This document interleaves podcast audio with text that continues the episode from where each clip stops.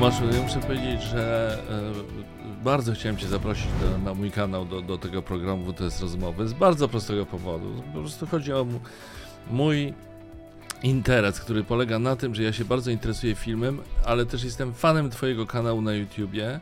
Słucham Twoich, y, oglądam, słucham Twoje, twoje y, wideo recenzje i chciałem z Tobą o filmie porozmawiać.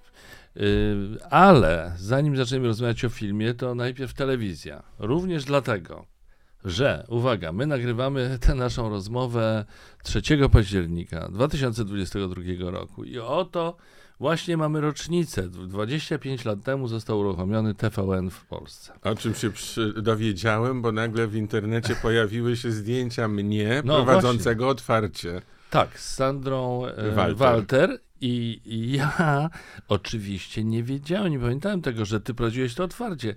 Powiedz otwarcie, jak to było, że ty prowadziłeś otwarcie TVN-u. To, było, to była fantastyczna uroczystość. Odbywała się w namiocie, który stał na miejscu, gdzie teraz stoi centrala TVN-u, mhm. czyli przy Wiertniczej. Tak. Wtedy studia TVN-u mieściły się po drugiej stronie ulicy Augustówki, mhm. czy Augustówka, I e, no, był do, dokładnie naprzeciwko. I w studiu TVN-u e, urzędował Tomasz Lis, który prowadził, bo w ogóle TVN zaczął się od wydania faktów o godzinie 19. A myśmy prowadzili tą całą ceremonię taką towarzyską w wielkim namiocie, gdzie były tłumy ludzi, no i była scena. E, Sandra Walter i ja byliśmy tymi mistrzami ceremonii, którzy najpierw e, no, witali wszystkich, zapraszali założycieli i tak dalej, a potem łączyliśmy się ze studiem TVN-u, ze studiem faktów po drugiej stronie ulicy, gdzie rozpoczęła się pierwsza, e, pierwszy program zaczął się, czyli Tomasz Lis poprowadził fakty. Pamiętam, że łączył się z różnymi korespondentami, Aha. którzy byli potwornie zdenerwowani, mylili się na każdym kroku, Aha. ale byliśmy tak podnieceni, że dzieje się historia, tak. że, że wiesz, że uruchamia się no nie tylko nowa telewizja, ale przede wszystkim nowa, wolna telewizja, wolna od władzy państwowej, niezależna, prywatna, liczyliśmy na to, że to będzie nowa jakość przede wszystkim w telewizji. Zresztą była. Przez wiele lat była. Dziś mam wiele zastrzeżeń do TVN-u, ale przez te lata, kiedy Jan Weichert i y, Mariusz Walter realizowali swój sen o wolnej telewizji, bo tak to było. To było ich marzenie. To największe marzenie to było Mariusza Waltera. Tak. I on realizował to. To jest piękny moment, kiedy człowiek myśli o czymś właściwie niewyobrażalnym. W komunie on przecież jeszcze sobie myślał, kiedy był szefem Studia 2 w telewizji polskiej. I on marzył o własnej telewizji, która będzie niezależna od polityków, od, od poleceń, która będzie nowoczesna, która będzie taka, jak na Zachodzie robią, czy w Ameryce. Mhm. I jemu nagle, na moich oczach, udaje się zrealizować ten sen bez kompromisów. Wiesz, bez kompromisów. Tak jak sobie wymarzył, tak to stworzył. Mhm. To było coś fantastycznego. Ale patrz, ciekawe, że, że w ogóle pojawia się ta myśl, to był 97 rok, czyli wcześniej przygotowania do otwarcia TVN-u, to był jakiś tam proces i że już wtedy była taka myśl, że to ma być wolna telewizja. No teraz dużo mówimy o tym, że telewizja publiczna nie jest wolna od wpływu polityków, stała się tubą propagandową rządzącej partii, ale że już wtedy było to takie myślenie zakorzenione. Czyli, że wszyscy wiedzieli już wtedy, że, te, że media publiczne są y, narażone na, na wpływy polityków, są upolitycznione w różnym stopniu. Zawsze były i są w każdym tak. kraju, mniej lub bardziej, bo w tym momencie, kiedy y, y, no, liczy się ten, kto płaci. Więc jeżeli pieniądze są albo od państwa, albo z systemu, państwowego systemu ściągania pieniędzy, czyli abonamentów, no to siłą rzeczy ten, który daje pieniądze, czyli w tym przypadku państwo, tak, w taki czy inny sposób ściągane te pieniądze, no jest decydentem. On, on ustala pewne warunki działania. To jest pierwsze. Po drugie, nie mamy wtedy wpływu na to, kto rządzi tą telewizją, bo to politycy poprzez różne gremia e, wpływają na to, kto tak. zostaje prezesem. Mhm. Prezes w ten sposób obsadzony e, z kolei powołuje dyrektorów, czyli krótko mówiąc, ten klucz e, e, jest takim kluczem, powiedziałbym, bardzo często pozamerytorycznym. Doskonale mhm. wiemy, jak to się odbywa, że na dużych, wysokich stanowiskach lądują ludzie, co do których kompetencji mamy wielkie wątpliwości, albo wręcz pewność, że są niekompetentni. A już teraz to szczególnie. Oni nabywają kompetencji w ramach, w, w trakcie sprawowania tej władzy, ale cały czas pozostają Y, no, nie najlepszymi ludźmi w tym fachu, powiedziałbym, a bardzo wysoko wyniesionymi. Więc ta wolna telewizja to była też telewizja wolna od abonamentu, bo ona się miała utrzymywać tylko z reklam. Czyli jak wtedy się wydawało, miała być kompletnie niezależna, co jest iluzją, bo znowu ten, co daje pieniądze, ten wymaga, e, a ten, y, co zamieszcza reklamy, też wymaga. Czego wymaga? Wymaga, żeby programy, przy których on umieszcza y, te swoje reklamy, były jak najbardziej oglądane, żeby miały jak najwyższą oglądalność. Jakie programy mają najwyższą oglądalność, niekoniecznie najlepsze, ale najbardziej populistyczne, takie, które mogą zdobyć największą grupę widzów. No wiesz, y, y, grupa ludzi wyrafinowanych, którzy mają świetny smak, y, jest, jest mniejszością. Mhm. Większość ludzi no, ma smak średni. No, nie bez powodu najpopularniejszym gatunkiem muzyki w Polsce jest disco polo. W związku z tym, jeżeli będziemy ustawiali pod jak największą grupę widzów y, programy, no to siłą rzeczy to nie mogą być najlepsze programy. Mhm. Tylko zaczy, zaczynają wtedy bazować na sensacji, na, na, na, na, na, na schlebianiu y, y, widzom. No i zaczyna się mechanizm odwrotny, to znaczy ta wolność, mhm. Pozostając wolnością, ale nabiera takiego charakteru przekupnego trochę. To jest taka mhm. kupna wolność. No, czy taka komercha po no, prostu. komercha. No, ale wydawać by się mogło, że media publiczne są między innymi po to, żeby podwyższać poprzeczkę, żeby promować kulturę wysoką i żeby nie schlebiać tym niższym yy, gustom, powiedzmy, publiczności, tylko właśnie pełnić, wypełnić jakąś misję. No ale teraz jest tak, że jeszcze przez chwilę o telewizji, ale już zaraz, zaraz to tam, y, wiesz, y, zamieciemy i przejdziemy ja do bardzo filmu. chętnie o telewizji, no. pisałem pracę magisterską o telewizji. Tak, tak. Mówienie ciekawe. w telewizji. Mów, tak, wiem. bardzo ciekawe. Swoją drogą, co, co tam było w tej pracy magisterskiej, ale jeszcze trochę o, tele, o tej telewizji publicznej. Może, może pytanie takie ci zadam już tak na skróty. Co by było, jak, jak byś zareagował, gdyby do ciebie odezwał się prezes Mateusz Matyszkowicz, z wykształcenia bodajże filozof, kiedyś szef TVP Kultura, człowiek, wiesz, no, intelektualista, wysokie loty i zaproponował ci program, na przykład w TVP Kultura. No tu nie mam wątpliwości. Gdyby to była telewizja pana Mantyszkowicza, niezależnie od y, różnicy naszych poglądów, bo mamy zupełnie inne światopoglądy, to ja bym się zgodził. E, ponieważ go cenię jako właśnie intelektualistę, który jest co prawda w szponach polityki, tak to nazwijmy, ale jest człowiekiem mądrym, wykształconym i e, kompetentnym. E, natomiast y, to nie jest jego telewizja, tylko to jest telewizja zarządzana przez partię rządzącą PiS przede wszystkim i w związku z tym nie zgodziłbym się, bo wiem, że w razie jakiegoś problemu on by rozłożył ręce i powiedział: Przepraszam, ale nie mogę. No, muszę tu wykonać nawet jeśli by expressis verbis tego mi nie powiedział, to wynikałoby to z sytuacji, tak. że został przymuszony do jakiejś decyzji. A jeśli w ogóle taki mechanizm istnieje, to, to ja nie chcę wchodzić w taki mechanizm, bo wiesz, z latami następuje coraz większy szacunek wobec własnego życia i wobec czasu, który upływa. I ja bym chciał, żeby ten czas, który y, jest moim czasem życia, y, mijał mi na moich warunkach. I już nie jestem ani chętny, ani zdolny do tego, żeby sprzedawać mój czas komuś, żeby ktoś za mnie decydował, co ja mam robić. Mhm. Okej, okay. no, no, dobra, to y, pomówmy jeszcze chwilę o, o, telewizji, o tobie w telewizji, no bo byłeś y, w telewizji polskiej, zresztą prowadziłeś programy i to dosyć długo. To, co powiedziałeś przed chwilą, że telewizja była ważna dla ciebie.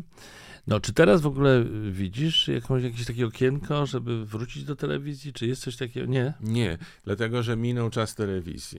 Wiesz, O, ja mam ciekawe. telewizorów Mhm. kilka, e, nie powinienem tego mówić, ale e, mam nie, niedziałających e, Mhm. telewizorów, niepodłączonych w ogóle do telewizji, nie, nie, nie, które No, nie do odbierają. Netflixa tylko pewnie. Tak? Ja tylko oglądam komputerowo, że Tak. tak, powiem. Mhm. Czyli jeśli coś z telewizji, to w postaci fragmentów y, y, w, cytowanych w internecie, bo telewizja już dla mnie stała się martwym środkiem przekazu. Y, Jest, nie jestem już zdolny do odbierania linearnego. To znaczy, żeby ktoś za mnie projektował, jaki program po którym programie i o której godzinie ja mam oglądać ten program. Już nie umiem tak. Ja muszę o wszystkim decydować od początku do końca. To znaczy i jakie programy będę oglądał i jakich nie. To znaczy nawet to, żeby, wiesz, kiedyś włączyłem e, e, o Osieckiej serial. E, w, e, gdzieś byłem w hotelu, e, e, szedł serial e, e, o Osieckiej, byłem zainteresowany nią. E, I okazało się, że to była. Zresztą ja wtedy napisałem o tym w internecie, że to jest, to, to jest ktoś jakby, y, czułem się tak, jakby ktoś wymiociny mi podał na talerzyku. I to nie dotyczyło y, mm, tylko serialu Osieckiej, o Osieckiej, który mi się nie podobał, ale tego, co było pomiędzy. To znaczy, tam ta autopromocja, te, to, te y, reklamy, które się pojawiały, były tak wiesz, specyficzne reklamy się w telewizji publicznej pojawiają. One są bardzo agresywne, bardzo diskopolowe, bardzo hałaśliwe, takie e, wulgarne, powiedziałbym artystycznie wulgarne, nie w sensie, że wulgarne słowa, tylko wulgarne, jeśli idzie o smak. E, I to, było, i to była taka, taki, wiesz, wodospad paskudztwa estetycznego, estetycznego, że ja miałem dosłownie takie odrzucenie. Wiesz, że y, i ten serial, który, który się tam w, oprawiony w te, te paskudztwa pojawił, był dla mnie nieprzełykliwy. I wtedy zrozumiałem, że ja już się skończyłem jako widz telewizji. Ani nie chcę robić telewizji, ani nie chcę oglądać telewizji. I nie podchodzisz do tego na zasadzie nigdy nie mów nigdy. Nie, nie podchodzę, dlatego że widzisz, czas ma to do siebie, że y, y, pewne rzeczy odchodzą, y, zużywają się po prostu, ale tworzą się nowe, które są fantastyczne. Ja mam taką cechę, że lubię być pionierem. To znaczy, lubię być tam, gdzie się tworzy coś nowego. W telewizji już się nic nowego nie dzieje. To jest tylko zjadanie własnego ogona i przeżuwanie po raz czwarty tego, co już było zjedzone. Więc tam naprawdę nie ma nic nowego. Ona została sformatowana y, w taki sposób, który, y, y, którego ja nie akceptuję. E, Natomiast w internecie, który jest moim żywiołem teraz i moim światem, i ja spędzam czas w internecie i, i robiąc do internetu różne programy i przyjmując z internetu treści, ja się czuję, a nie tylko internet, aplikacje, telefon, w telefonach różne. Ja, jak coś nowego się pojawia, to ja się rzucam na to natychmiast, bo chcę być pierwszy, który się umie tym posługiwać. I y, tam mam takie wrażenie, wiesz, y, Aha. osadnika, który y, zasiedla dziki zachód, że to, jest jeszcze takie dzikie, ale tam można cuda zrobić. Nie rozumiem ludzi, którzy boją się nowego, którzy mówią ten wstrętny internet, całe złoto z internetu. To nieprawda. Całe zło jest z nas, z ludzi. Dawniej było zło, jak nie było internetu, nie było radia, nie było telewizji, były paskudne baby w oknach, które siedziały cały dzień w otwartym oknie, wiesz, Tak. e, miały takie poduszeczki pod te, patrzyły kto idzie i plotkowały i roznosiły po mieście najgorsze ploty i, i, i, i, i, i złości i, i, i jady takie. Ta y, skłonność do y, zła y, jest w ludziach. A czy to będą realizowali przez siedzenie w oknie, czy obmawianie ludzi, czy przez przysyłanie anonimów w- w kopercie ze znaczkiem, czy y, przez komentarzach w gdzieś tam, komentarzach w internecie, to jest cały czas to samo. To nie jest zły internet, to jest zły człowiek. Tak, no może z tą różnicą, że te, te panie w, w oknach, no to one tak patrzyły, ale nie obrzucały cię wyzwiskami. Co się zdarza? Obrzucały? Bywały takie, co A, obrzucały. okej. No to, to mamy Była taka jedna naprzeciwko szkoły teatralnej. A to ja pamiętam. Pamiętasz? Ona Na była- balkon wychodziła. Tak, i ona takim skrzekliwym e, głosem. Ona była słynna z hejtowania Andrzeja Łapickiego. Tak, O, to sam widzisz. Przepraszam, to w internecie można powiedzieć, to, to było słynne, to ty Amanciku One, to zresztą pamiętasz to? No w telewizji by ci tego nie puścili. No nie. Ale yy, a propos tego, co mówisz, no to tutaj wielki szacunek, naprawdę. Ja, ja, ja podziwiam i gratuluję tego otwarcia na nowe technologie, na nowe możliwości, na internet i wszystko, co się z tym łączy. Czy dostałeś już odznacze, odznakę od YouTube'a, która przysługuje wszystkim, którzy mają powyżej 100 tysięcy subskrypcji? Tak, oczywiście dostałem odznakę od YouTube'a. Y, mam tak. za sobą, wiesz, ta, taką srebrną y, tak. y, plakietę, którą zresztą często pokazuję w tle, jak, jak nagrywam no recenzję. Mhm. Tak, chełpię się tym.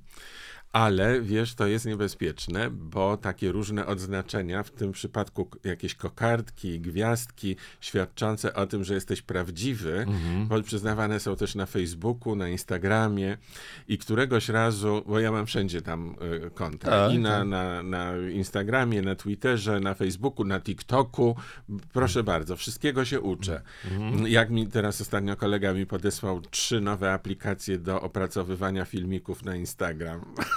Wyobrażasz sobie. Ja się tym zajmuję. Chodzi, Bardzo mnie to cieszy. Chodzi ci o rolki, że, że tak, rolki tak, robić, bo teraz tak. rolki są najważniejsze no, są rolki, filmiki takie, tak. tak. Ale nie tylko, można wiesz, i graficznie, i oprawiać tak. dźwiękowo, no w ogóle... I, ale robisz to? Robię ty, ty to. sam osobiście tak, siedzisz... ja wszystko to... robię sam. Ja wszystko robię sam. Nagrywam, oświetlam, montuję, wiesz, wszystko robię sam. Mnie Aha. to cieszy. Wiesz, w szkole y, średniej y, brałem udział w olimpiadach, tak jak wszyscy. Chodziłem do klasy humanistycznej, y, więc brałem udział w olimpiadzie polonistycznej, ale brałem też udział mhm. w, y, w olimpiadzie matematycznej.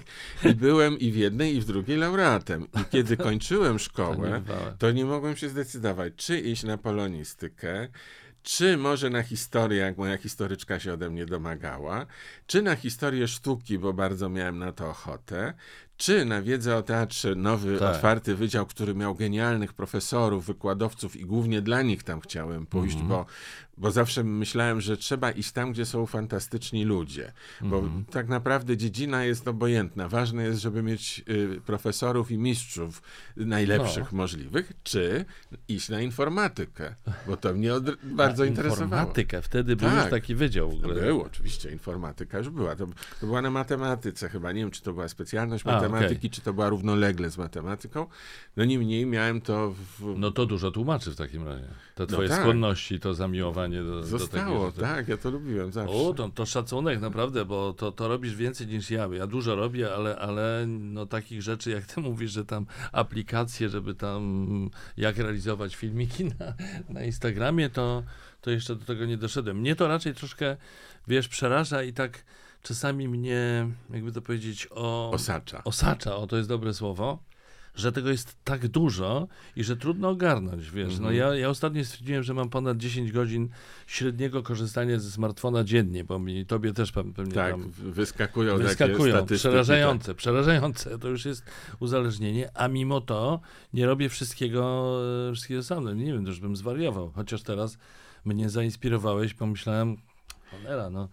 To nie jest takie trudne, po pierwsze, a po drugie, wiesz, nie, to nie jest stracony czas, te twoje 10 godzin w, przed komórką, bo z zawodowego punktu widzenia nie jest stracony czas. Bo popatrz, jak pracowaliśmy w telewizji, to ciągle mieliśmy kogoś nad sobą, jakiegoś szefa, który nam przychodził i mówił, jakie tak. są słupki, jakie są wyniki oglądalności, mhm. co trzeba zrobić w związku z tym, a czego nie wolno robić, jaki program zdjąć z anteny, no. a jak.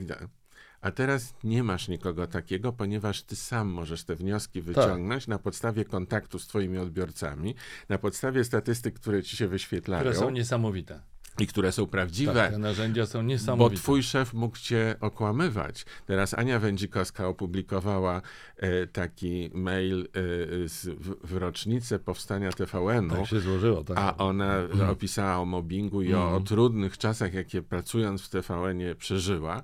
I między innymi opowiedziała charakterystyczną historię. Mianowicie, że na przykład zdjęto ją z anteny w Dzień Dobry TVN, bo ona nie tylko prowadziła wywiady za granicą e, z różnymi aktorami i reżyserami, ale także miał, opowiadała o tym studiu w, e, do pewnego momentu. Dzień dobry TVN i w pewnym momencie ją zdjęto z tego, mówiąc, y, dokładnie to chyba, że ty się nie oglądasz. Mhm. Że jak wychodzisz, to się nie oglądasz. A. Wychodzisz y, y, w, w studiu do rozmowy z prowadzącymi, to się nie oglądasz. W związku z tym zdjęli ją.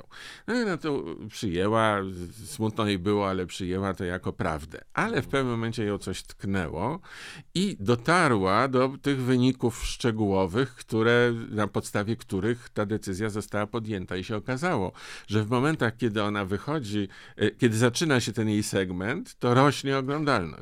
Czyli popatrz, jaki to był, zresztą mieliśmy przecież świadomość, że to jest narzędzie do manipulowania nami. Mhm. Przecież my nie mieliśmy, jak nam mówili, że słupki spadły, to pokazywali ci te słupki, bo ja nie pamiętam, nie widziałem nigdy tych słupków, ciągle o nich słyszałem. Tylko. E, no mnie pokazywali, wiesz, ja od któregoś momentu w Teleekspresie miałem ten komfort, że ja dostawałem mailem y, statystyki, wszystkie statystyki dotyczące nie tylko programu, chodziło głównie o Teleexpress, ale też innego programu, mhm. przepraszam, innych programów i w ogóle całej jedynki, całej dwójki.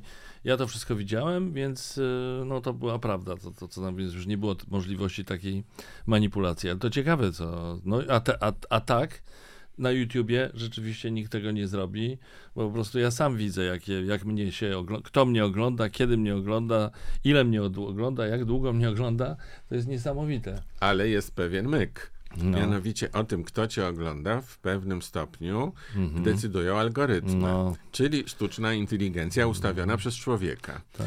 I te algorytmy jednych promują, a drugim ograniczają zasięgi. I teraz one, możesz się tego nauczyć tylko to jest krótka piłka, ponieważ oni zmieniają te algorytmy -hmm. co jakiś czas, co kilka miesięcy. Nie wiesz, kiedy są -hmm. zmieniane algorytmy, ale przede wszystkim nie wiesz, na jaki system zostały zmienione. To znaczy, co przestało być -hmm. prom, pre, premiowane tak. w zasięgach, czyli y, y, to oznacza, y, y, y, krótko mówiąc, jak często pojawia się informacja o Twoim nowym programie u różnych innych odbiorców. Tak. I nagle widzisz, że jest zmniejszona, zmniejszone zainteresowanie. Robisz to samo, co robiłeś, a mniej ludzi wchodzi. Dlaczego? Dlatego, że mniej użytkowników dostało informację o tym, że w mniej, mniejszej liczbie miejsc wyświetla się tak. Y, ten, ten kwadracik czy prostokącik y, z, z, z twoim logo. I y, to zostaje zmieniane tajnie, że tak powiem, znaczy nie ma żadnej granicy, że od dzisiaj wszyscy wiedzą, jest nowy algorytm, ani nie jest ogłaszana zasada nowego algorytmu. To jest, to jest po mhm. cicha, cichaczem robione. Ale jak masz jakichś informatyków zaprzyjaźnionych, to możesz przede wszystkim się dowiedzieć, że algorytmy inaczej działają szybciej niż inni, Mhm. A poza tym po jakimś czasie możesz się dowiedzieć, jakie elementy teraz są premiowane. To znaczy, co zmienić w Twojej produkcji, żeby znowu mieć y, tak. dotarcie do większej grupy odbiorców. Tak, to jest bardzo cenna uwaga. Ja zdaję sobie sprawę z tych algorytmów i z tego, że są chimeryczne, powiedzmy. No to jest y też manipulacja. Tak, tak, to, to znaczy to jest trochę przerażające. Ja akurat właśnie teraz, wiesz, mam dużo myślenia na ten temat, bo tak obserwuję i... Bo tak, się zmieniły że... algorytmy, wiesz? Kiedy? Dwa, dwa, trzy tygodnie temu.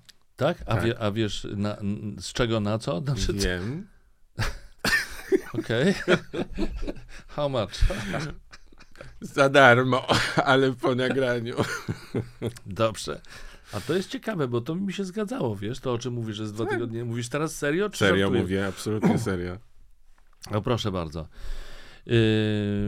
No więc tak, to, to jest szacunek. A powiedz mi, jakie były twoje początki, jeśli chodzi o twój kanał na YouTubie? Znaczy, to znaczy, czy to było, to musiałeś się jakoś przełamywać, czy teraz już rozumiem, że pewnie nie, bo mi powiedziałeś o tej informatyce i że takie rzeczy cię kręcą, to pewnie w którymś momencie stwierdziłeś, a, jest kanał na YouTubie, jest coś takiego jak kanał na YouTubie, można to mieć, wchodzę w to. Tak było? Tak, w sensie y, emocji to tak było. To znaczy, bardzo miałem na to ochotę i chciałem przez długi czas y, to robić, bo od dawna wiedziałem, że po pierwsze y, trzeba to robić, że to jest właściwy kierunek rozwoju. Po drugie, od dawna mnie to kręciło I po trzecie, wiedziałem, że jak w to wejdę, to, to się w tym odnajdę. To wiedziałem. Natomiast czwartej rzeczy nie wiedziałem, jak to ugryźć. Od co zacząć? Od czego? Bo myślałem, że trzeba kupić jakieś specjalistyczne sprzęty, o, jak te mikrofony. Tak. One dużo kosztują, więc trzeba zebrać pieniądze, ale też można się oszukać. Można kupić ładnie wyglądające zawodowo y, y, y, mikrofony, które wcale nie są dobre. Więc trzeba się poradzić y, no, fachowców, czyli ludzi od dźwięku, y, z obrazem, y, z montażem no trzeba się tego nauczyć, trzeba dobrą kamerę kupić. Właściwie nie wiadomo, bo z kolei mówią, do, ale wiesz, do internetu to nie jest potrzebna taka jak do telewizji, to może, właściwie komórką dzisiaj można zrobić.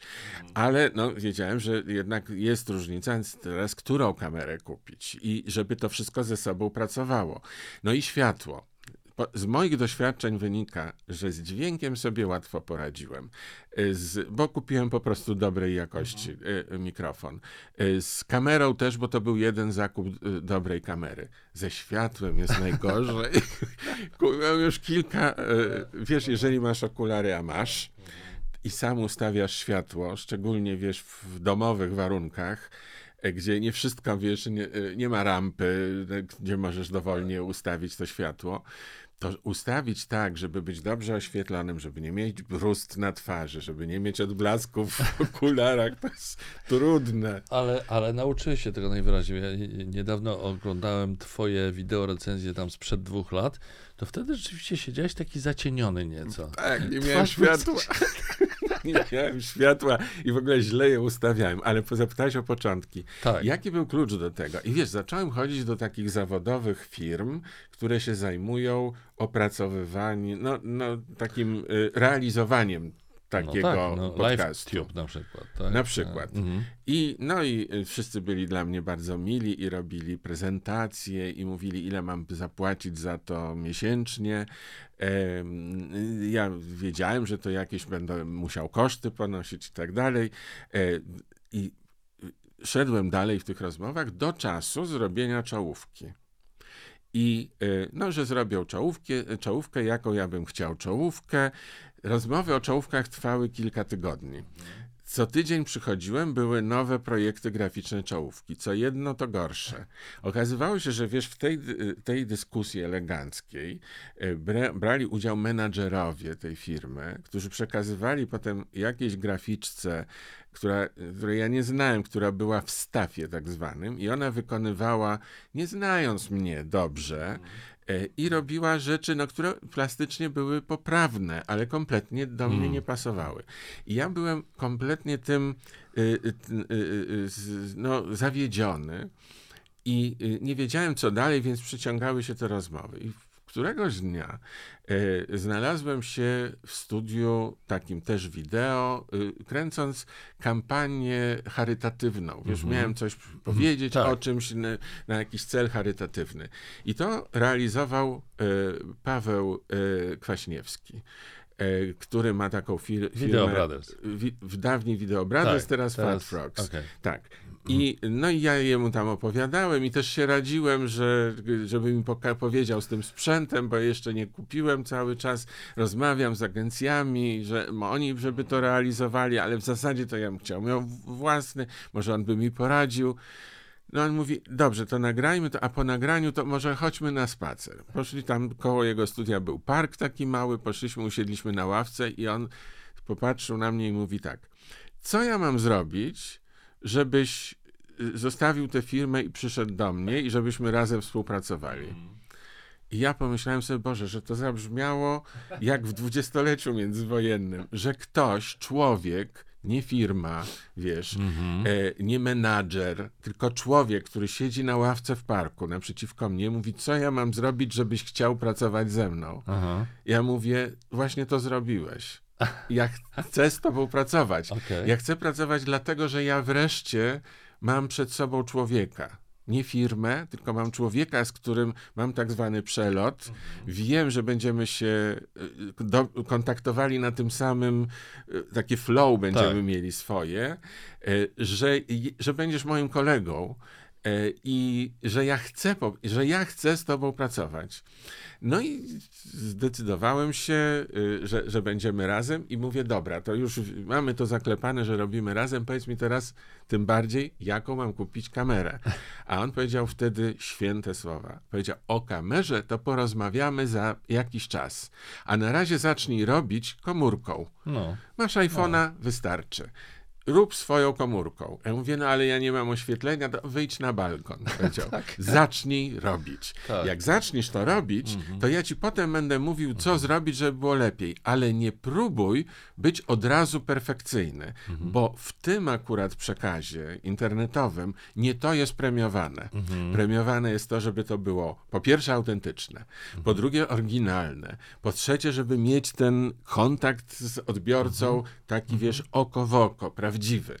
A to się natychmiast zgodziło z tym, czego mnie uczył Leslie Mitchell, a to, to, to jest sprawa mojej pracy magisterskiej, kiedy wyjechałem do Anglii, będąc na trzecim roku studiów i decydując się, że będę pisał na Wydziale Wiedzy o Teatrze pracę magisterską o telewizji, a nie o teatrze, poszedłem do rektora Tadeusza Łomnickiego z pytaniem, czy mogę. Mhm. A Łomnicki mówi, ale dobrze, oczywiście. Mieliśmy zajęcia z historii y, kultury masowej, z historii filmu, które prowadził Krzysztof Teodor Teplic. Mhm. Więc ja poszedłem do Teplica i mówię, panie profesorze, czy pan się zgodzi, że miał pan napisał pracę magisterską? A on mówi, oczywiście, że tak. Zgadzam się. Czekałem tylko na moment, kiedy pan do mnie z tym przyjdzie, bo ja wiedziałem, że pan do mnie przyjdzie. Aha, aha. No i rzeczywiście pisałem, to się nazywało mówienie o telewizji. No ale słusznie zauważyłeś, że ciekawe, co ja tam wtedy pisałem tak. i skąd ja wziąłem wiadomości na ten temat, bo to był rok 80. No więc to samo powiedział Teplic. Wie pan, nie ma piśmiennictwa na ten temat w Polsce, ale ja mam zaproszenie na y, Międzynarodowy Festiwal Telewizyjny w Edynburgu na którym byłem w ubiegłym roku. On zresztą wydał taką świetną książkę po tym festiwalu pod tytułem Szkice Edynburskie. Właśnie na temat teorii telewizji, której ja, którą ja zresztą używałem do mojej pracy też. On mówi, wie pan, ja nie mogę pojechać. Więc jeśli pan chce, to ja panu moje miejsce przekażę. Y, I, i, i, I może tam pan pojechać, nawiązać kontakty i tak dalej. I rzeczywiście tak się stało. Pamiętam, w czerwcu była ta rozmowa mm, i on mówi, no to w sierpniu pan pojedzie. Ja mówię, świetnie, tylko wie pan, ja nie znam angielskiego, bo ja byłem na niemieckim zawsze. A na co Teplic powiedział, i to kolejne takie wielkie słowa w moim życiu, on powiedział, no dobrze, no ale mamy czerwiec, a festiwal jest w sierpniu, no to chyba się pan nauczy. No ja wtedy, tak jak ty odpowiedziałem, no oczywiście. I do dzisiaj tak mam, wiesz, nie rozumiem mm. ludzi, którzy mówią nie zdążę, mm -hmm. to mhm. jest niemożliwe, nie wyjdzie. Nie rozumiem tego. Ja wiem, że wszystko wyjdzie, wszystko jest kwestią decyzji. No więc nauczyłem się tyle, ile mogłem tam ze 100 słów może, którymi obracałem na, tak. na przyjęcia głównie, bo głównie wiesz, waliłem się, wchodziłem na przyjęcia na koniec y, dnia festiwalowego, biegłem do bufetu, mówiłem Campari and vodka, to był mój drink. Wszyscy się śmiali w Anglii, bo nikt nie słyszał o połączeniu wódki z Campari. Ja też więc, nie słyszałem. No, więc to, to był mój patent. Mhm. I, y, I więc jak nie widzieli y, wchodzącego, a ja byłem jednym z pierwszych wchodzących na te przyjęcia, gdyż nie miałem pieniędzy na jedzenie. Cały dzień głodowałem i jak się o 19 otwierał bufet, to ja pierwszy biegłem. I oni krzyczeli z daleka Campari wodka. Ale wiesz, jak Campari wodka wypiłem, to testosłów... na pusty żołądek? Świetnie mm. działało testosłów. Tak, tak, ja tak. mówiłem cały czas tak jak teraz po angielsku. No i miałem oczywiście wielu znajomych, którzy byłem najmłodszy na tym festiwalu, jedyny z za żelaznej kurtyny, jak się jeszcze wtedy mówiło. No po prostu byłem popularny. Tak.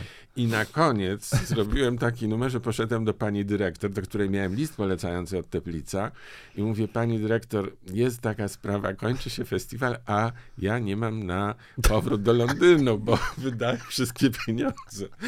A mam samolot z Londynu do Warszawy nie wiem, co zrobić. A ona mówi, ale to nie ma problemu, tu jest tyle ludzi z Londynu, samochodami przyjechali, to ja powiem, e, e, e, po prostu, żeby, że, że ktoś może cię zabierze.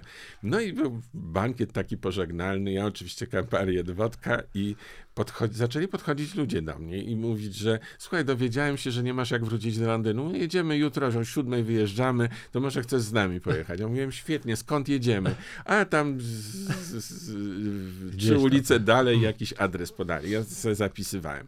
No ale za chwilę znowu ktoś podchodzi i mówi, słuchaj, podobno nie masz jak dojechać do Londynu, a my jutro o dziewiątej wyjeżdżamy. Ja mówię, o dziewiątej? A to świetnie, to ja z wami pojadę. I wiesz, i podchodzili następni i następni i wreszcie tam zaczęli mówić, że o 11 wyjeżdżają, czyli wiesz, po tym bankiecie można się wyspać.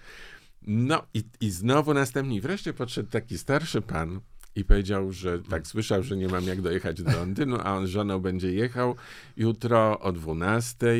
Ale ja już miałem na 12 mm. kogoś umówionego i ja wtedy, a jakim samochodem? Wiesz, dać kurzek rzędę.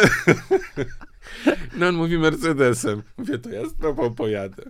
No i dał mi wizytówkę swoją mm, i napisał, pod jaki hotel mam podejść. I przyszła ta pani dyrektor, czy, ja, czy ktoś się do mnie zgłosił. Ja mówię, że mnóstwo ludzi się zgłosiło, ale się zdecydowałem, że z tym panem. I pokazałem wizytówkę. A ona mówi, to jest Leslie Mitchell. Ja mówię, no Leslie Mitchell. Ale oczywiście nie wiedziałem, kto to jest Leslie Mitchell. A okazało się, Leslie Mitchell to jest pierwszy człowiek, od którego zaczęła się historia telewizji. No więc mówię, fantastycznie, będę miał rozdział do pracy magisterskiej. Wsiadłem do tego samochodu następnego dnia i mówię, że właśnie świetnie, że się widzimy, bo ja teraz rozmawiając w drodze, chcę zebrać materiał do mojej pracy magisterskiej. A on mówi, ale o czym ja będę pisał? A ja mówię, o telewizji angielskiej.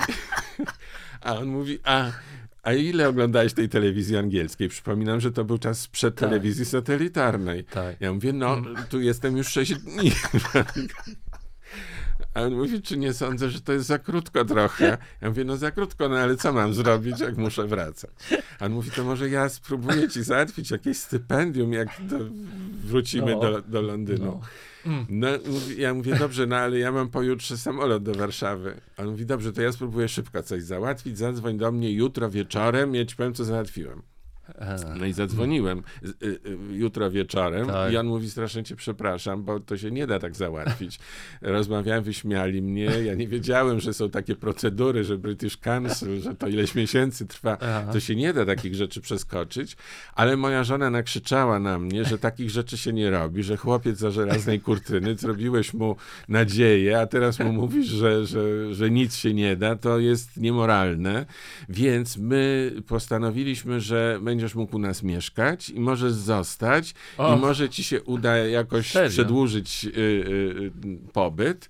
Y, I ja moimi kontaktami y, umożliwię ci wejście do telewizji, kontakty i tak dalej.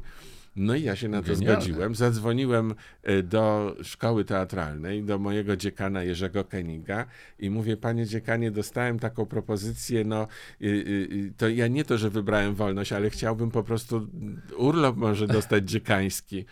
A on powiedział, ale oczywiście trzeba brać taką okazję, wykorzystywać. Urlop będzie naukowy, tak. to się nazywa urlop naukowy i, i absolutnie y, y korzystaj z tej okazji. No więc dostałem zgodę. Y, potem poszedłem do szkoły angielskiej, bo to była podstawa do przedłużenia wizy. W sensie językowej. Językowej, tak. tak. tak. Hmm. Korzystałem z gościny Leslie'ego Michela i jego żony przez tydzień. No zrozumiałem, że to jest bardzo nie, jednak no, no. niewygodne i, i, i, więc po jakimś czasie poszedłem do pracy, pracowałem, zmywałem naczynia, pracowałem jako robotnik budowlany z fatalnymi skutkami, się nie nadaje do tego. Pracowałem jako kelner, pracowałem jako piekarz, aż wreszcie wylądowałem w wytwórni płytowej Virgin Records u Richarda Bransona. I to jest oddzielna historia, ale też pokazuje, że nigdy nie należy rezygnować Aha. i nigdy nie należy szukać maksymalnej pracy, to znaczy takiej pracy, która spełni moje mm. kwalifikacje.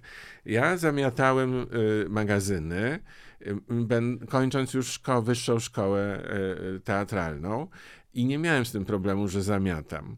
E, ale y, magazyny Virgin Records, Tak. bo do tego przyjęli.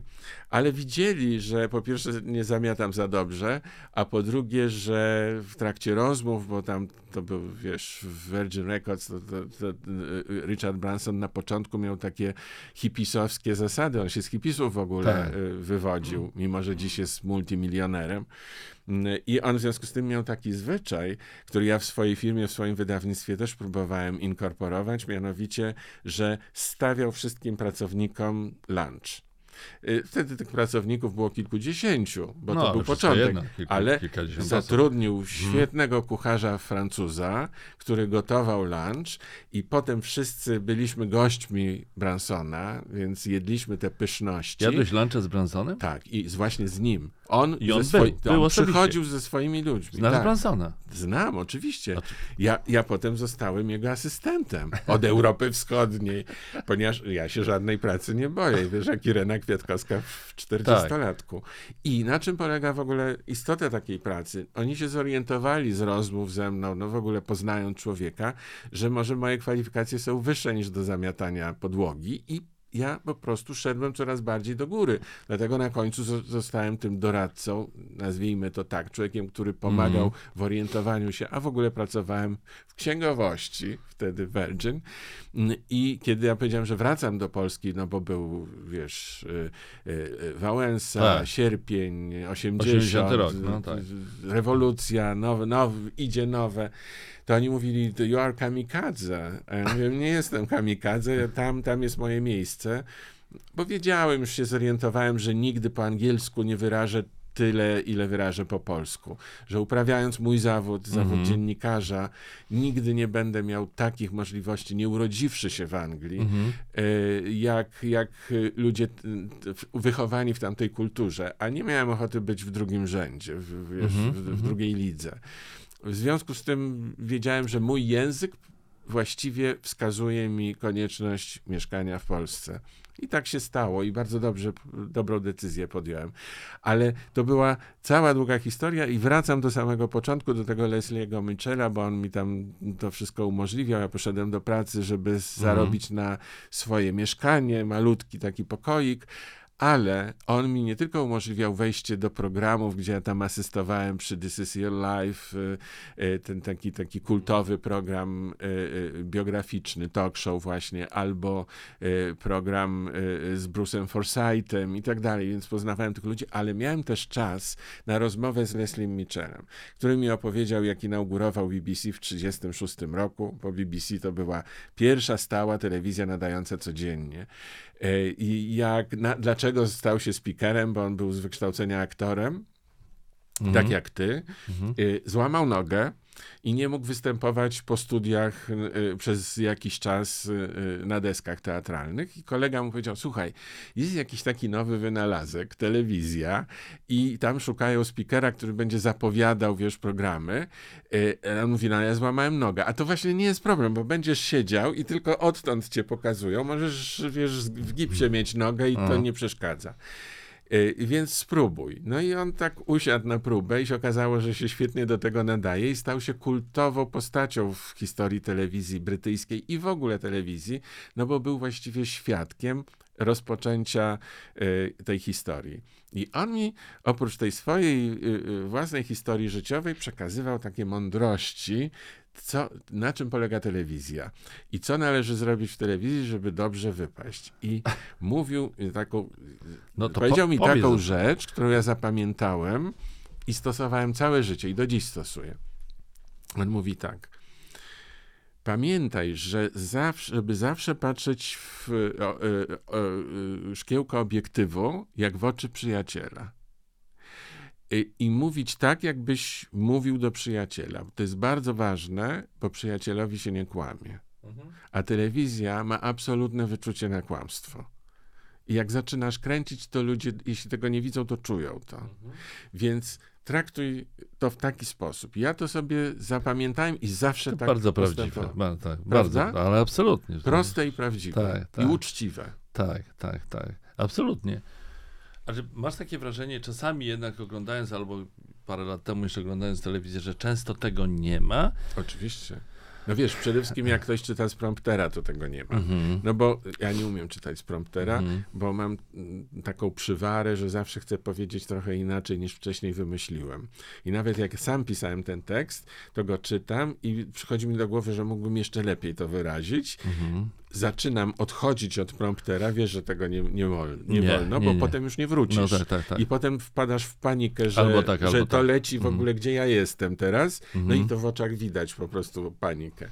Czyli krótko mówiąc, ja się tego nigdy dobrze nie nauczyłem i wiem, że prompter to jest, pie, to jest pierwszy krok do stracenia słuchacza, y, widza mm, i takiej prawdy w oczach. Y, y, y, widz wybaczy ci, jak się przejęzyczysz. Mhm.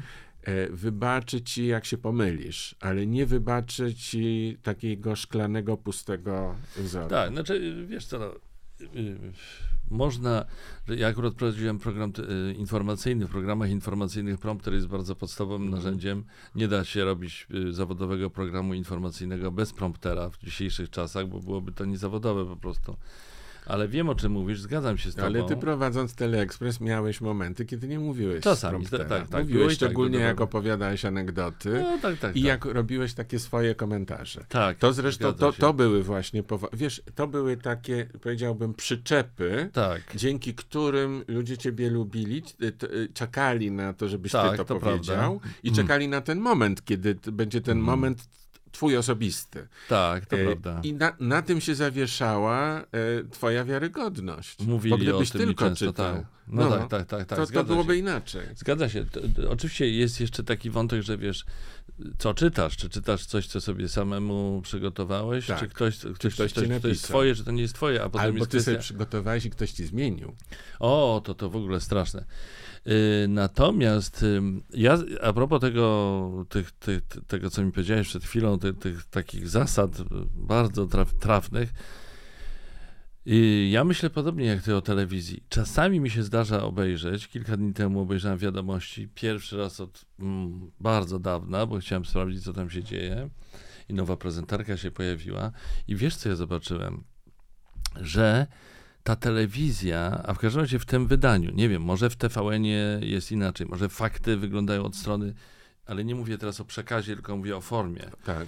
że wyglądają inaczej, że są bardziej europejskie, światowe, bardziej wyluzowane, ale to, co ja zobaczyłem w tych wiadomościach, to poza właśnie tym przekazem, który mi nie pasuje, propagandowym, to jeszcze straszną, strasznie skostniałą formę.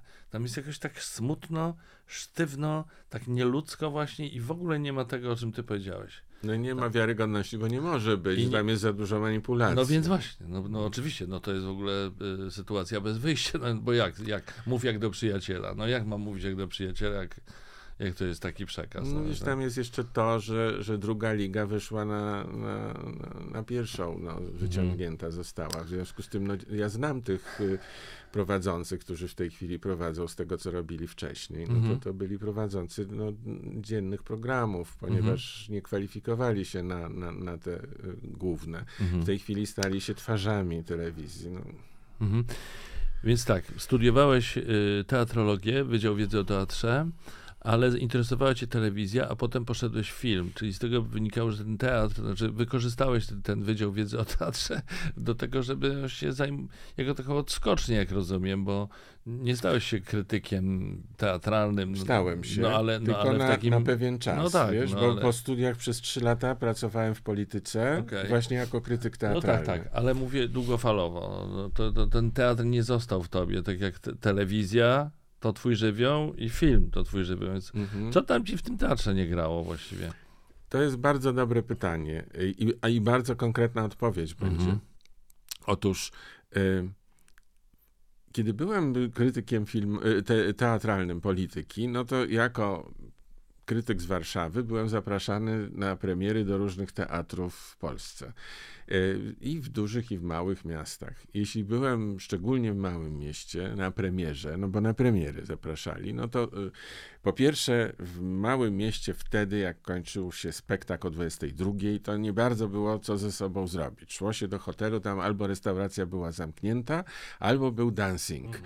A na dancingu, no to wiesz jak to było. Nawet jak wpuścili bez opłaty specjalnej, no bo gość hotelowy, no to tam umpa umpa było, pijani kolesie, tak. panie przysiadające się i no to, to, to, to, było takie miejsce, którego się unikało. W każdym razie ja unikałem. Mhm. Ale w tym samym czasie w teatrze mówili, ale panie Tomku, zapraszamy na bankiet, bo tu mamy bankiet składkowy, aktorzy robią. E, będzie nam bardzo miło, jeśli pan zechce mhm. przyjść.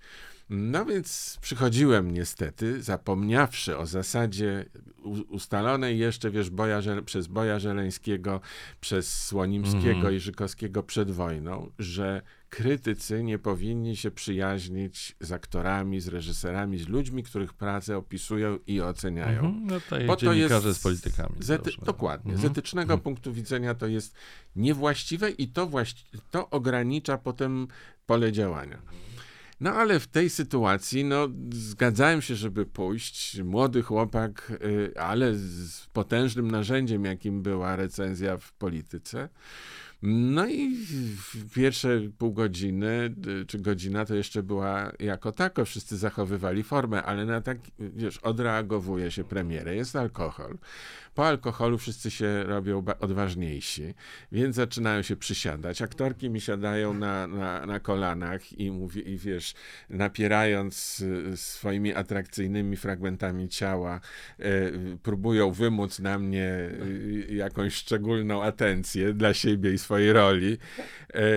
Pan, znowu o Hamlecie, aktorze, który grał Hamleta, słyszę, że to w ogóle cud, że, że on zagrał w premierze, bo mu ojciec umarł i on strasznie to przeżywa. Miał załamanie nerwowe, w szpitalu wylądował, no, teraz postawił się na nogi, więc świetnie, ale on położył tę rolę. Ja to obejrzałem i muszę skrytykować go. No. Ale poznaję go, wiesz, super facet, no, sympatyczny, miły, Ta. rzeczywiście w depresji, załamany. Y, no. I ja potem wracam no. do domu, do Warszawy no.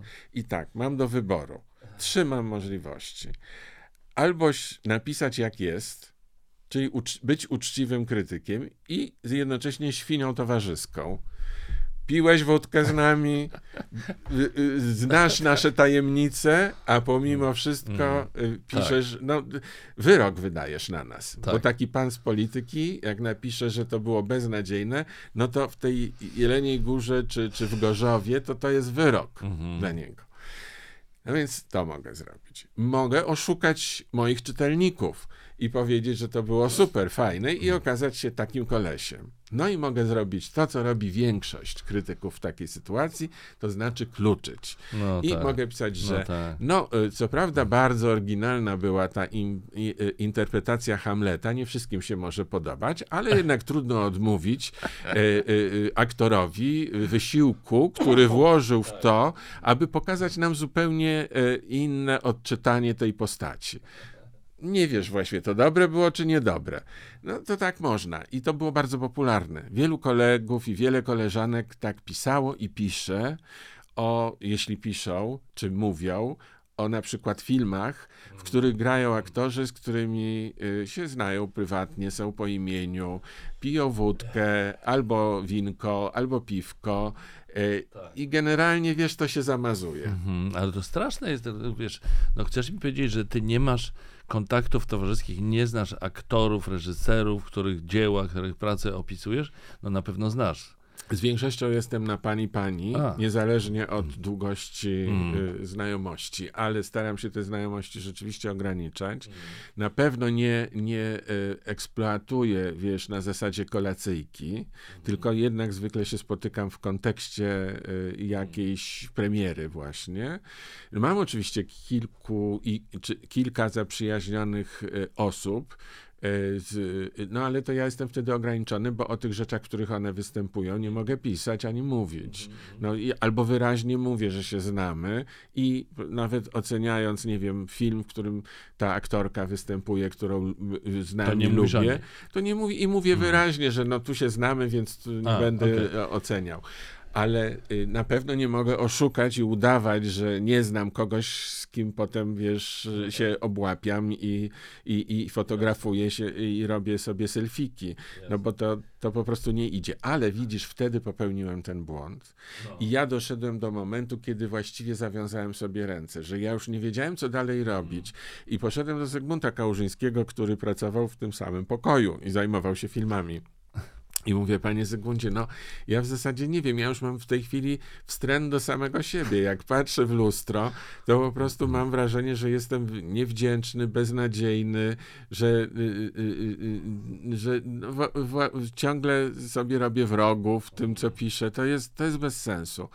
A on mówi tak, panie Tomku, a po co pan się ogranicza do, te, do teatru? Niech pan zacznie pisać tak, o filmie. Mhm. A ja mówię, no ale y, y, tym bardziej, że miałem y, wykłady, historię filmu, Teplic nas tego uczył, więc właściwie taką filmo, filmoznawstwo w ograniczonej formie, ale mieliśmy w ogóle na studiach, więc ja byłem merytorycznie przygotowany. E, I e, on mówi, no a ja na to, pan przecież pisze recenzje filmowe. On mówi, nie szkodzi, to możemy się podzielić, a w ogóle jest wiele miejsc, gdzie pan może pisać przecież o filmie. I mm. wie pan, jest pewna zaleta, bo jednak film obejmuje cały świat. Teatr to pan się porusza tylko w Polsce, to wreszcie pan wszystkich aktorów zna. Tak. Ale wie pan, jak pan skrytykuje Fondę, to ona będzie miała w nosie, co pan napisał, nawet się nie dowie. No tak, no słusznie, no, słusznie, słusznie, oczywiście, no. więc poszedłeś w tę stronę. A teraz powiedz, jak jeździsz na przykład na festiwale w Gdyni polskich filmów fabularnych, to jak ty tam dajesz radę? No przecież na festiwalach w Gdyni y, jest ma, cała masa bankietów, na które wszyscy chodzą. No to ty nie chodzisz na te bankiety, nie, nie rozmawiasz z ludźmi? Nie chodzę. Okej. Okay. Nie chodzę na bankiety, rozmawiam z ludźmi przy okazji mhm. E, we foyer teatru tak, tak, tak, no, ale nie chodzę na bankiety. Raz pamiętam, zostałem zwabiony na bankiet przez moich współpracowników z programu Weekendowy Magazyn Filmowy, który kiedyś kręciłem mhm. dla telewizji polskiej, dla pierwszego programu, kiedy jeszcze był mm, przez kogo innego rządzony. Y, I, mm, no i moi koledzy zapraszali na bankiet zorganizowany przez Warszawską Szkołę Filmową. Y, to już była gdzieś koło pierwszej i koleżanka dzwoniła, Tomek, no już przestań, no znamy te twoje zasady, ale już wiesz, już jest, jest, już pierwsza, już nikt nawet nie zauważy, że ty przyszedłeś w ogóle, no, no bądź człowiekiem, no zachowuj się jak człowiek. I poszedłeś. I, I, poszedłem. A to był rok, którym pojawił się film Kacwawa. Ja ten film potwornie skrytykowałem. I, i w internecie były te, te moje recenzje, i wystąpiłem w pytaniu na śniadanie w, w mhm. takim zwarciu ze scenarzystą tego e, filmu. Nazwałem ten film nowotworem polskiego filmu i tak dalej. I to wyprodukował Jacek Samojłowicz. Był jednym z mhm. producentów. No więc on, który zresztą wtedy ogłosił, że mnie podaje do sądu i że tam ileś milionów chce odszkodowania za to, że moja recenzja spowodowała, że ludzie nie poszli do kina. Serio? No, ta, serio. I no, on ostatecznie nie oddał tej sprawy no. do sądu, ale ogłosił, że to zrobi. Tak, tak. No i wypadł ten festiwal. I, I, idę na ten bankiet o pierwszej w nocy, wiesz, tłum, tam, wiesz, wiesz jak to jest, tłum tak, takie To, to było w Piekiełku tam? To by, nie, to, to, to, było w tym zburzonym obecnie centrum y, filmowym, a. gdzie była y, y, multi, multi kino. A, tam, tak. tam, tam, tam, wiem, Tak, wiem, to nie mhm. ma już tego miejsca, mhm. ale tam były restauracje, była taka duża restauracja, w której mhm. to się odbywało. I no i ja tam wchodzę, na zasadzie, że nikt mnie nie pozna, bo to już wszyscy nawaleni trochę. I nagle widzę, że się tak rozstępują ludzie, robi się taki szpaler, wiesz, i taka droga prosto do baru, jak w filmie, wiesz, jakimś w westernie dosłownie, że tu wszedł, drzwiczki tak, wiesz, poleciały i się robi i na końcu tego... Samojłowicz. Samojłowicz stoi tak i wszyscy się tak odsuwają, czekają co będzie, wiesz, kto komu w mordę da. No ale myślę sobie, dobra, no nie będę się wycofywał, więc idę, idę, idę, idę i dochodzę do niego. No i stajemy naprzeciwko siebie, jak w westernie. A on mówi, napijesz się ze mną wódki? ja mówię, dobra, mogę się napić. No dobra, my, my się znaliśmy wcześniej, więc byliśmy na tak. tym. Napiliśmy się wódki. A on mówi, okej, okay. jeszcze jedną? Mówię, okej. okay, zadowolony, że nie ma mordobicia. Mówię, dobrze. No więc pijemy, tak wiesz, obłapiamy się i on mówi, jesteśmy przyjaciele? Ja mówię, dobrze, ja nic nie mam przecież przeciwko tobie. On mówi, ale pamiętaj, przyjaciele sobie nie szkodzą. Ja mówię, o nie, to ja odwołuję, to, to nie po to to pijemy tę wódkę. Widzisz, to był no, tak, tak, tak, no, w takim y, y, maleńk, na maleńkim przykładzie pod mikroskopem ten mechanizm. Aha, aha. Widzisz, tak, jesteś tak, tak, zadowolony, napijesz się wódkę, ale pamiętaj, przyjaciele sobie nie szkodzą mm. i koniec zabawy. Czy w takim razie to dlatego jest tak, yy, zdarza yy, się mi, że po obejrzeniu jakiegoś bardzo złego polskiego filmu, załóżmy, szukam recenzji, bo chcę sprawdzić, co piszą. I zdarza się, że znajduję te recenzje i one są, tak jak powiedziałeś, rozmyte.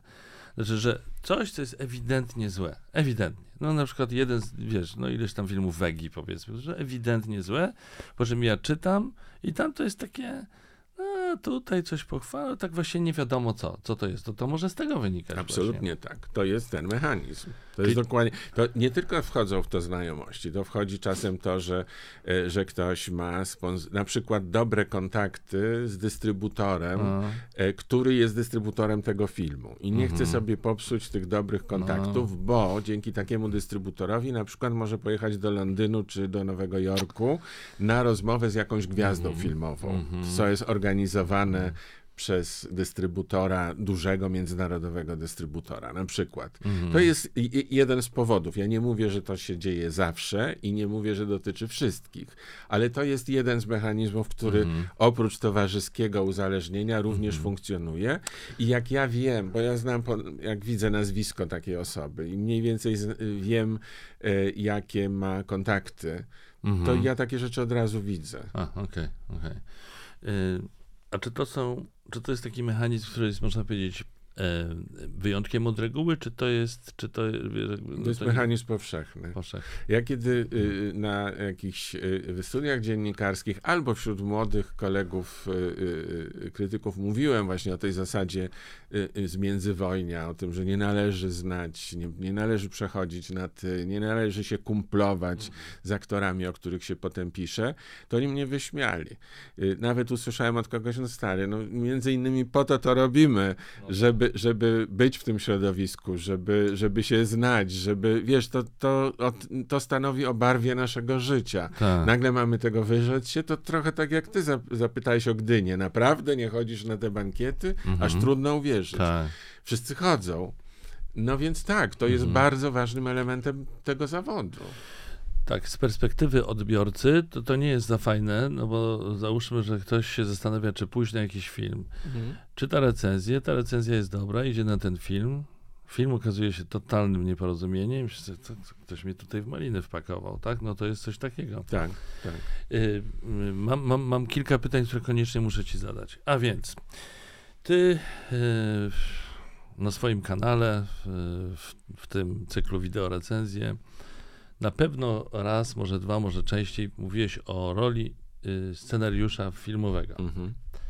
Ostatni raz to usłyszałem, kiedy recenzowałeś złe polskie filmy na ostatnim festiwalu w Gdyni. Tam ze dwa takie, takie państwowo-twórcze. Scenariusz, scenariusz, jeszcze raz scenariusz. Mnie tu się y, przypomina teraz Alfred Hitchcock, który zapytany o to, jakie trzy elementy decydują o sukcesie filmu, powiedział po pierwsze scenariusz, po drugie scenariusz, po trzecie scenariusz. Powiedz mi, jak to się dzieje, y, że powstają w ogóle filmy, które oparte są na słabych scenariuszach. Przecież czasy się zmieniły. Budżety są. Jest Polski Instytut Sztuki Filmowej, który prowadzi tam swoje, swoje ma procedury i tak dalej, dofinansowuje filmy. A poza tym, no to jest taka oczywista oczywistość, że nie może powstać dobry film, jeżeli nie ma yy, nie tylko dobrego, no ale super scenariusza. Więc jak to jest, że te filmy powstają i że ktoś na nie wydaje pieniądze, często niemałe pieniądze. Czy ty to roz, rozumiesz? Bo właśnie... Tak, to, to jest, znaczy ja nie chcę powiedzieć, że wszystkie rozumy pojadłem i że wszystko rozumiem, ale pewne rzeczy rozumiem mm. i pewne rzeczy dostrzegam. Y, oczywiście są różne powody, że powstają złe scenariusze, a potem złe filmy. To nie jest tak, że wszystko z, za każdym razem z jednego powodu. Jeśli myślisz o tych filmach, które na przykład dotyczą historii Polski, a bardzo często no, są rozczarowujące, jeśli idzie o jakość. I to jest wielka strata, bo wiadomo, że jeśli taki film został zrealizowany, to teraz następny o tym samym, no to albo za wiele lat powstanie, albo nigdy. Więc to jest strata, a dla naszego dobra y, y, powinno nam zależeć, żeby te filmy były wybitne i, że tak powiem, klasyczne. To znaczy, żeby one zostawały w krwiobiegu kulturalnym na wiele lat. A nie są takie, no bo są po prostu tandetne. Dlaczego tak jest? No tu jest mechanizm bardzo prosty. Robienie filmu to jest fabryka. E, podstawą działania tej fabryki jest finansowanie. I teraz tak, zanim powstaje scenariusz, powstaje zamówienie. To znaczy, przychodzi albo otwarcie to powiedziane, albo przeciek, że byłoby fajnie, gdybyśmy zrobili film, powiedzmy, o, nie wiem, Bitwie Warszawskiej. Jest takie zapotrzebowanie.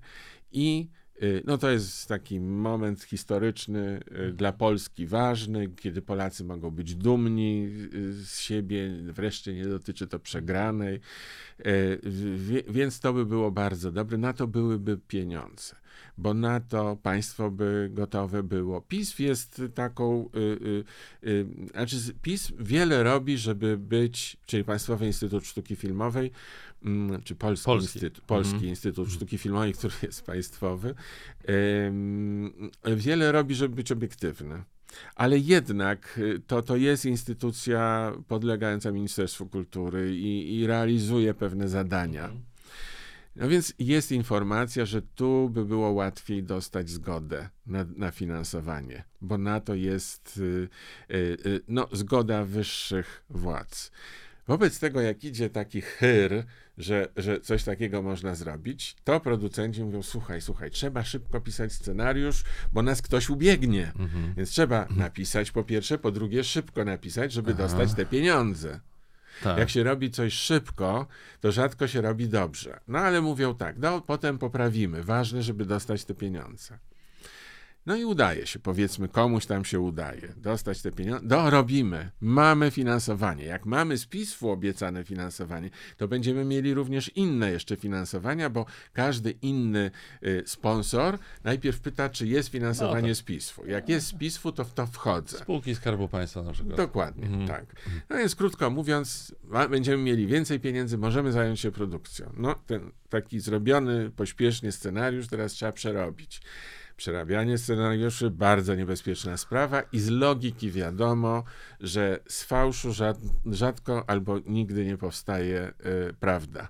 W związku z tym ze złego y, scenariusza nie powstanie dobry mm -hmm. scenariusz. Trzeba by go napisać na nowo. No ale jest poprawiany. Wchodzą w to poszczególne y, grupy ludzkie jest dodatkowy jeszcze scenarzysta. Mm -hmm. Ktoś, kto z, pod innym, z innego punktu widzenia będzie na przykład kobietę, dodajmy, żeby dbała o to, żeby tam mm -hmm. kobiecy interes był prezentowany e, y, i żeby tak nowocześnie to ująć ktoś jeszcze. Potem przychodzi script doktor. To jest funkcja w Polsce istniejąca prawem kaduka, bo, bo ona istnieje w Stanach Zjednoczonych, a my w, uważamy w ciemno, że to, co jest w Ameryce, to jest, y, mhm. szczególnie jeśli dotyczy filmu, najlepsze i najlepiej zrobimy, jak skopiujemy po prostu to, co jest w Stanach. Więc jeśli wymyślono instytucję script doktora, czyli takiego mistrza, który dokonuje mm, y, y, kontroli tak. scenariusza, wyłapuje to, co w nim jest złe i próbuje to uleczyć, dlatego doktor. Czyli jest po prostu takim fachurą, że potrafi nawet ze słabego scenariusza zrobić dobry, bo już nie jedno przeżył, nie jeden sukces ma na swoim koncie i zna zasady. No u nas script doktorami dostają, zostają osoby, które niekoniecznie są mistrzami które niekoniecznie poprawią dobrze ten scenariusz. To znaczy poprawiają, mówią, to, ten scenariusz albo jest nadal zły, albo jest jeszcze gorszy. Mm. I to trwa, trwa, trwa. Czasem jest tak, że w ogóle kończymy tę pracę, robimy od początku, a czasem jest tak, że już nie mamy czasu, już musi ta produkcja ruszyć mhm. i ten poprawiany, wiesz jak to jest, jak, no nie wiem czy wiesz, ja też nie wiem do końca, ale jak się kroi garnitur I jak skroisz źle na początku ten materiał, to potem możesz robić różne zaszywki, różne tu podcięcia, tu, tu przyczypanki jakieś, tu coś tam, ale zawsze to nie będzie tak idealnie leżące. Tylko zawsze było, będzie widać takie y, y, y, no, no, takie dorabianie czegoś, podrabianie czegoś. Mój, mój ojciec, na, człowiek starej daty i elegancki bardzo, to mówił na takich krawców partacze. To znaczy, i czasem mówił, chodź idziemy do partacza, bo trzeba było tylko skrócić y, y, spodnie, to partacz taką rzecz zrobi. Natomiast nie skroi garnituru, bo właśnie nigdy on nie zrobi tej idealnej formy garnituru, tylko za, za, jak już się zaczyna, tu pod, podciągamy, tu podszczypujemy, znaczy źle.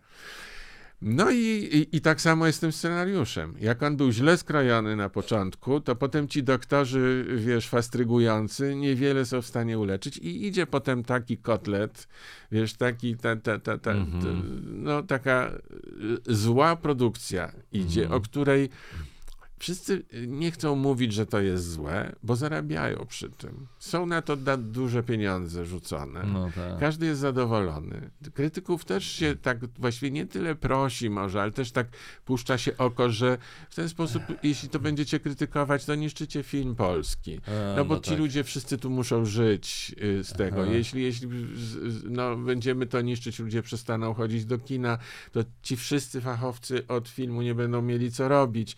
No to nie, jednak no może dla, dla dobra tak. całego naszego kina, tak. no może tego tak nie flekować. E, wiesz? To, to, absurd, to, to jest absurd. No dobrze, ale y, co jeżeli mówimy o fatalnych filmach opartych na, na fatalnych scenariuszach, o filmach komercyjnych, gdzie nie ma całej, całej tej historii z pismem, wiesz, z historią Polski i że warto zrobić ten film, o, no bo to jest część naszej historii.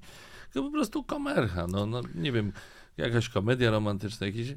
Mam w głowie przykład takiego filmu, ale powiem szczerze, właśnie no widzisz, widzisz. znam reżysera. Nie bardzo dobrze, ale zaprosił mnie na premierę i trochę mi głupio powiedzieć, ale... No. A jeszcze potem cię poprosił, żebyś na ściance yy, yy, zapozował. By, byłem na ściance. No, przed. Przed. Przed obejrzeniem filmu. Przed obejrzeniem tak. filmu. No bo ścianka jest przed. Po bym tego nie zrobił. To po prostu było coś niebywałego coś niebywałego, że, przepraszam, że można zrobić tak nieudolny film, tak wręcz am amatorsko sklecony. Jak to jest możliwe? Powiedz mi że już wiadomo, że oni na tym nie zarobią, no bo to ma krótkie nogi. No powiedzmy, nie wiem, czy Vega jeszcze zarabia na tych filmach? Teraz wchodzi jego autobiografia. Wiem, wiem. Nie wiem jeszcze, jakie są wyniki, bo chyba w piątek y, weszła, więc y, dzisiaj jest poniedziałek, tak. kiedy nagrywamy. Y, no to właściwie dzisiaj po południu będzie, mm. będą jakieś pierwsze wyniki.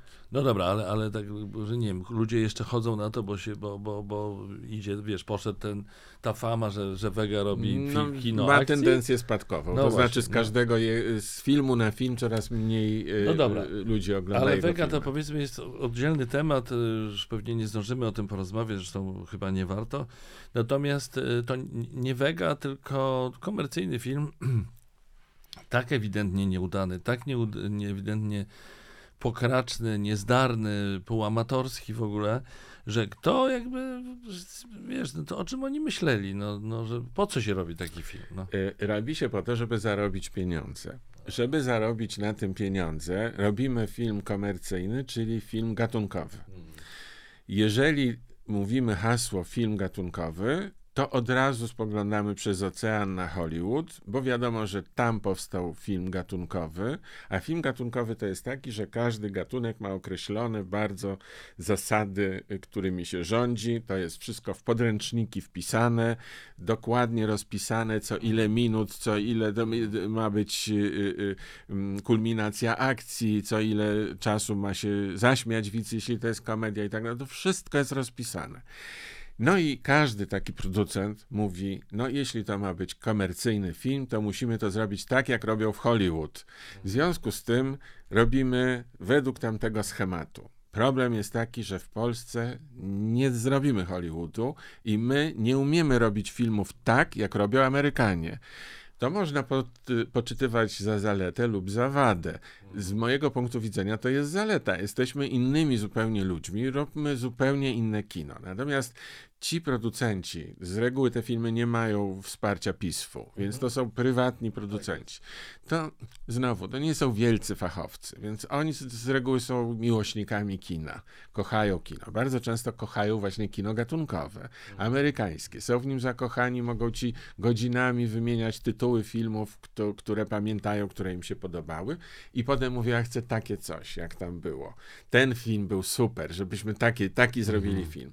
I my nie umiejąc robić, to wiesz, tak jakby ci Mhm. kazali zrobić, y, no nie wiem, y, takie prawdziwe włoskie tiramisu. I, I jak wiadomo, w Polsce jak się robi tiramisu, to ono jest zawsze jakoś podobne do Tak. tego, co jest Mm. we Włoszech. Czy jakiś inny, jeszcze bardziej skomplikowany Mm. wypiek.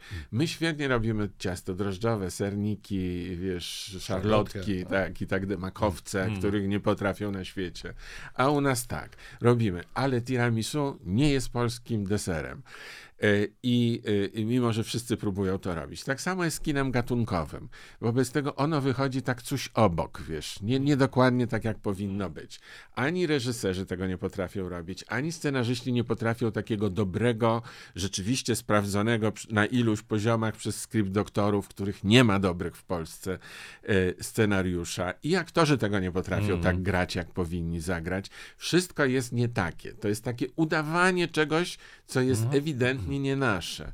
Dlatego jest potem mm, taki efekt. Mhm. A, a 365 dni. Bo, y, Przebój światowy. Tak, przebój światowy. Ależ No, przebój światowy. Wiesz, no tak. byłem ostatnio w Bratysławie i poszedłem do księgarni i tam była taka półka popularna literatura światowa i pierwsze trzy miejsca zajmowały trzy tomy y, 300, 365 dni, znowu 365 dni i coś tam. Krótko mówiąc, polska literatura triumfuje. Olgi Tokarczuk nie było na tej liście. Y, Dosyć krytycznie oceniłeś ten pierwszy film z tego cyklu, bo później chyba wideo recenzji już nie było. Nie, nie było widziałem następnych, następnych no, Nie widziałeś następnych. Tak, już. Ja, ja widziałem fragmenty dopiero tej trzeciej części.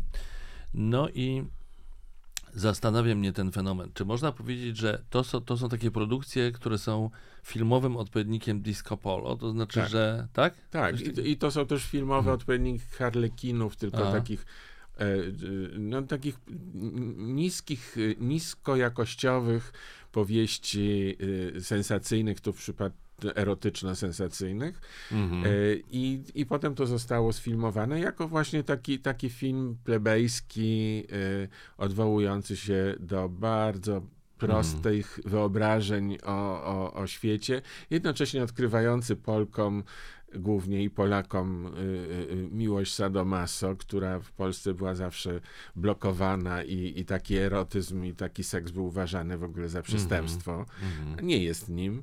E, Więc odkrywają, y, y, jak to wygląda, jak to może wyglądać i się tym ekscytują. To jest taka mieszanka Mhm. y, złego gustu, okropnego aktorstwa. Mhm. Przy czym ja temu chłopakowi Włochowi wyma- wy, y, wybaczam, bo to jest wzięty model włoski Mhm. i on nawet w roli no, takiego włoskiego brutala jest wiarygodny. No, on tam Tak. do zagrania nic nie ma, ale przynajmniej się zachowuje, jak, jak taki facet się po, pewnie zachowuje. Natomiast ta nasza dziewczyna, Anna Maria Sieklucka chyba Mhm. się nazywa, to jest takie drewno straszne, że Mhm. ja po prostu nie rozumiem, jak ludzie tego nie widzą, bo ona, no wiesz, no wie, znasz wiem. się na aktorstwie, no przecież to jest, y, no to Tak. jest takie aktorstwo, którego nie ma. Tak, tak, zgadzam się z tobą. Absolutnie. ja nie rozumiem tego. Nie mogę w to uwierzyć. Nie mogę w to Ale uwierzyć. wiesz, ale ludzie oglądają i ona ma y, ileś tam milionów na Instagramie, Tak. wiesz, followersów. No, co, coś niebywałego. Jeszcze dwie sprawy, wytrzymasz? Krótkie dwie sprawy, które się Tak. z tym łączą. Anthony Hopkins napisał taki list do twórców serialu Breaking Bad. Nie wiem, czy o tym słyszałeś. Czytałem ten list, nie mam go przed sobą, ale, ale mniej więcej chodziło e, o to, że Hopkins obejrzał Breaking Bad jednym tchem, nie wiem, y, przez dłuż, dłuższy weekend, załóżmy, i napisał do nich, że jest pod wielkim wrażeniem, że to jest robota po prostu nieprawdopodobna na najwyższym poziomie i że on wszystkim gratuluje, całemu zespołowi, aktorskiemu też, bo napisał chyba do tego głównego aktora, Mhm. i że to jest naj, jakby najwyższych lotów yy, produkcja filmowa, nie zna czegoś lepszego. I wiesz, ja zacząłem o tym myśleć, że ja też już tak podchodzę, że ileś tam już seriali widziałem na, z poziomu Breaking Bad. Yy, rozdzielenie na przykład, Mhm. czy, czy, czy, czy yy, lepiej zadzwoń do Sola, Better Call Saul, Mhm. czy wiesz, większe produkcje, mniejsze produkcje, mógłbym wymieniać tytuły. Ale o co mi chodzi? Że ta poprzeczka jakościowa jest tak wysoko teraz filmowa po, zawieszona, że się zastanawiam, jak po prostu nie wstyd wielu filmowcom robić beznadziejne filmy, kiedy są takie produkcje.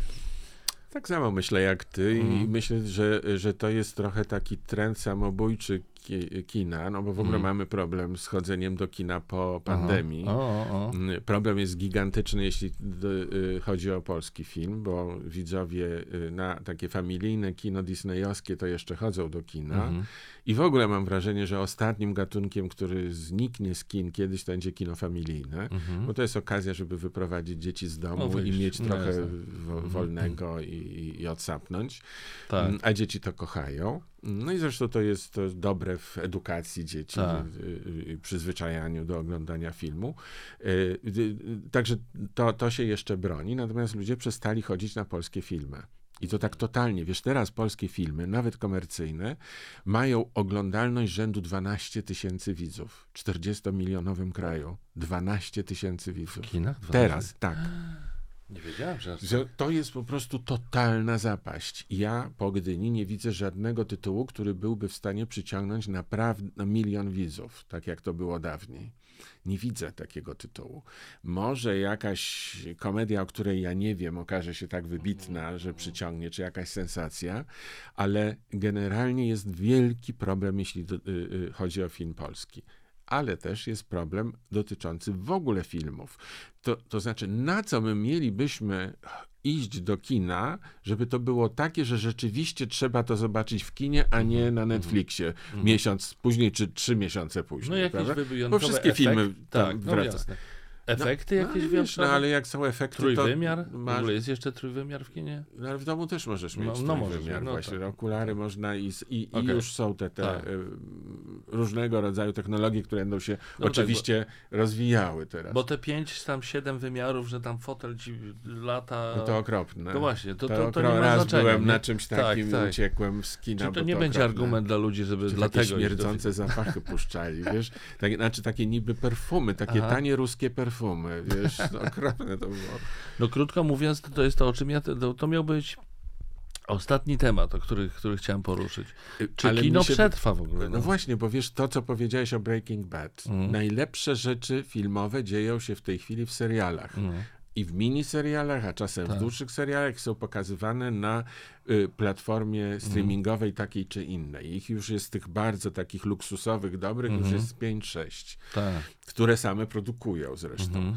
I w tej sytuacji kino ma coraz słabsze argumenty po prostu. Coraz mniej No. tam jest rzeczy naprawdę takich ważnych i dobrych, na które by ch ch- chciało się pójść, pamiętając o tym, że dużo więcej się zapłaci, bo Mm. wiesz, za Netflix płacisz 40 parę złotych za cały miesiąc i oglądasz ile chcesz. No. A tu płacisz 30 zł w Warszawie za jeden, f- y, jeden Bilet. bilet filmowy.